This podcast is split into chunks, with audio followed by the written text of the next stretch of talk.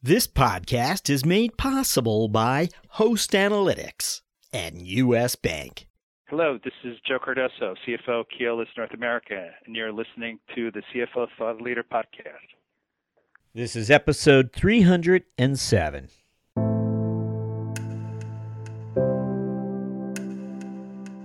It was not quite a hundred years ago that Donaldson Brown arrived inside the finance department of the General Motors Corporation. The future CFO of GM had distinguished himself years earlier by developing a return on investment formula for the DuPont Company, now GM's largest investor.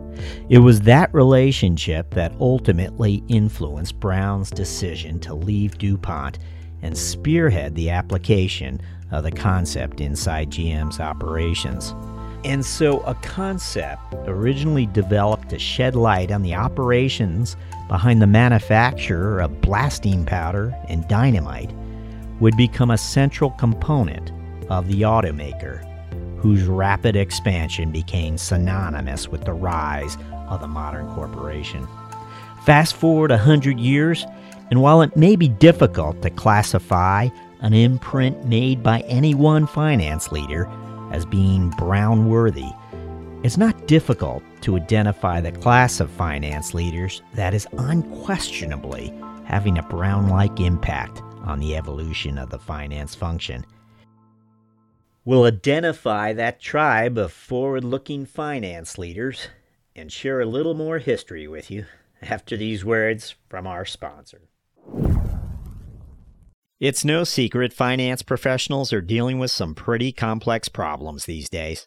Now more than ever, they need tools that can help them streamline complex workflows and focus on bigger strategic issues. By bringing your finance organization together on a single cloud platform, Host Analytics automates everyday processes that would otherwise slow you down by streamlining your planning, modeling, consolidation, reporting, and analytics. Host helps you connect your organization so you can react more quickly to changing conditions and make better business decisions to optimize performance. Let Host Analytics be your partner in leading the evolution of your business.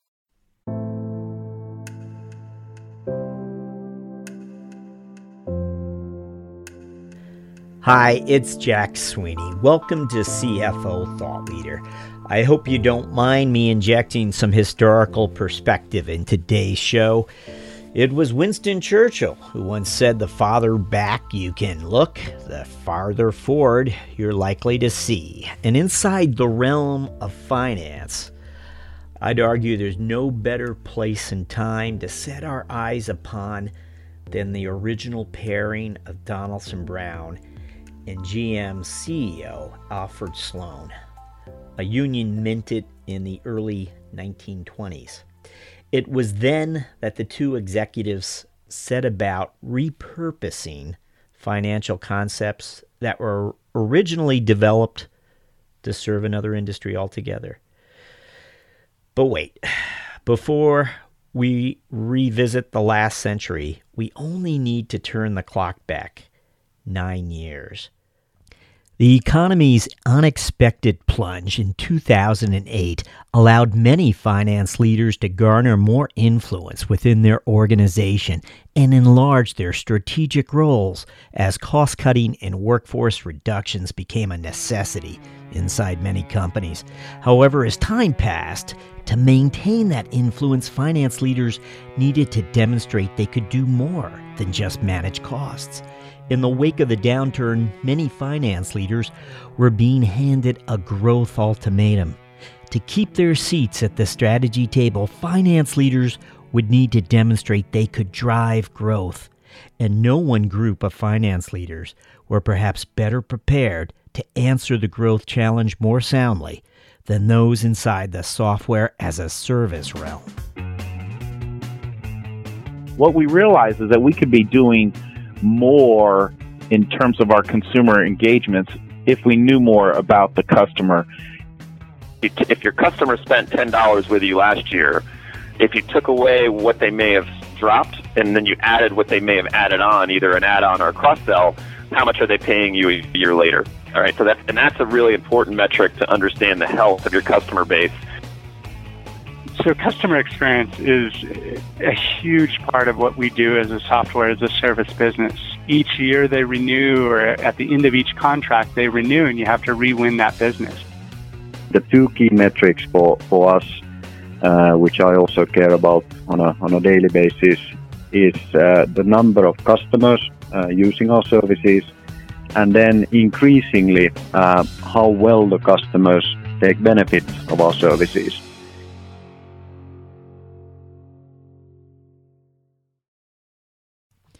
Armed with such metrics as return on revenue, customer acquisition cost, and customer retention, SaaS finance leaders are busily advancing a more customer centric model for finance.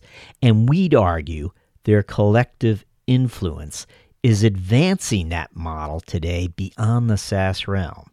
Now, another customer centric metric that has increasingly become embraced by finance is the net promoter score, an index developed by the strategy firm Bain and Company to measure the willingness of customers to recommend a customer's products. Here's Bain and Company's partner Rob Markey. You know, it's interesting because um, it turns out that many of Bain's earliest Net Promoter System clients discovered how powerful it was to involve the CFO and the finance organization in leading the charge. Um, there were other organizations that weren't as successful where they left it with marketing or um, worse yet with like the customer insights group. But you look at like Allianz and Schwab, which were two of the, the sort of big early successes with Net Promoter, early adopters of the full system. It was when their CFOs got heavily involved that the program actually took off, that they were able to accelerate progress.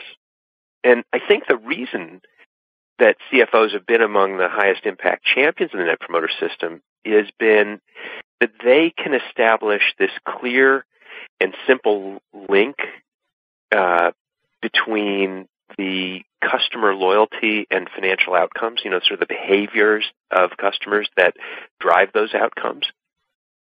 And before companies had the ability to get real time and non anonymous customer feedback, they just didn't have very many ways to get reliable indications of the impact of their investments in service or staffing or pricing or product features until they those things played out over a long period of time in the form of like attrition or cross sell. Those things happen so long after the investments that it's actually kind of hard to attribute changes in attrition rates to the investments that were made. So what NPS did, and, and really the Net Promoter System, that this high velocity closed loop feedback, is that it gave finance leaders an immediate and early read on the impact of an investment that could then be used as the basis for financial projections or, uh, you know, making a business case. Is this working? What impact do we think is going to happen based on the changes that we're seeing in the feedback? It, it's a very important way to uh, change the way you manage.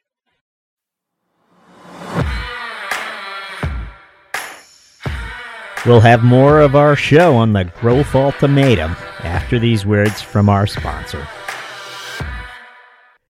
You want smart, clear, and honest guidance to help you meet the financial goals of your middle market business. With US Bank, you have a partner who will help you find the right solutions to help your organization reduce payment costs, enhance control, improve cash flow, and expand your spend visibility. US Bank's dedication to making ethical decisions and doing the right thing is at the heart of what they do, and their efforts haven't gone unnoticed. They've been named a 2017 World's Most Ethical Company for the third consecutive year by the Ethisphere Institute. To learn more, visit uspayment.com slash middle market.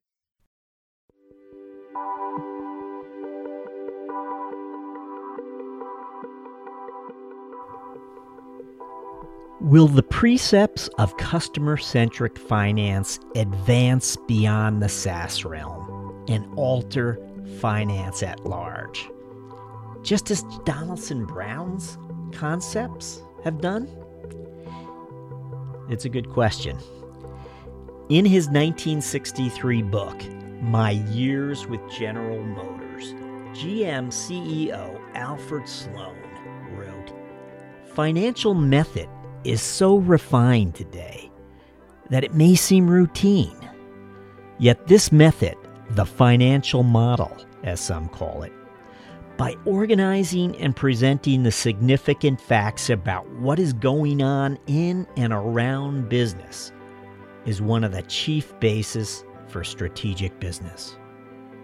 The great attention that Sloan gives to ROI, along with other financial concepts, is interpreted today by some business pundits, including this one, as a rebuttal to Peter Drucker, whose earlier book, The Concept of the Corporation, had marginalized the contribution of financial models within the rise of General Motors, while almost exclusively focusing on Sloan's management practices.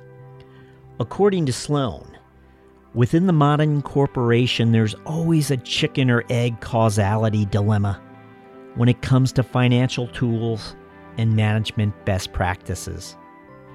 So far, SaaS CFOs are quickly acquiring an edge as they help to define and execute the management best practices required to adopt and deploy their customer centric metrics. It's an edge Sloan understood well, a Brown worthy contribution to finance that is quickly multiplying the influence of SaaS CFOs. Thanks for listening.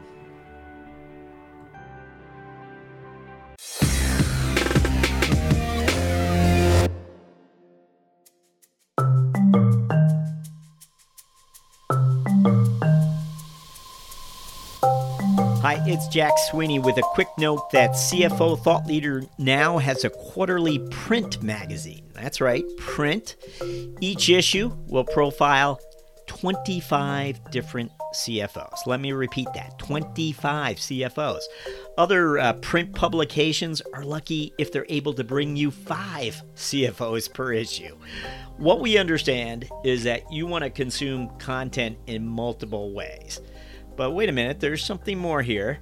We wanted this print magazine to be a podcast companion. So when you receive it, we want you to quickly thumb through it and maybe identify which episodes you have missed. We want you to dog ear those pages, as well as uh, perhaps the pages that feature CFOs from episodes you already listened to but found maybe a little extra value from. 12 months later, you will have a library of 100 CFO profiles highlighted with your insights or comments alongside the CFO thought leaders. Now, how much are we charging for this one of a kind 100 CFO profile library? Annual subscriptions are $119. We think that's reasonable. We thought about it a little bit, but that's that's what we came up with. Uh, visit us and subscribe to CFO Thought Leader magazine at CFOThoughtLeader.com, where the future of finance is listening.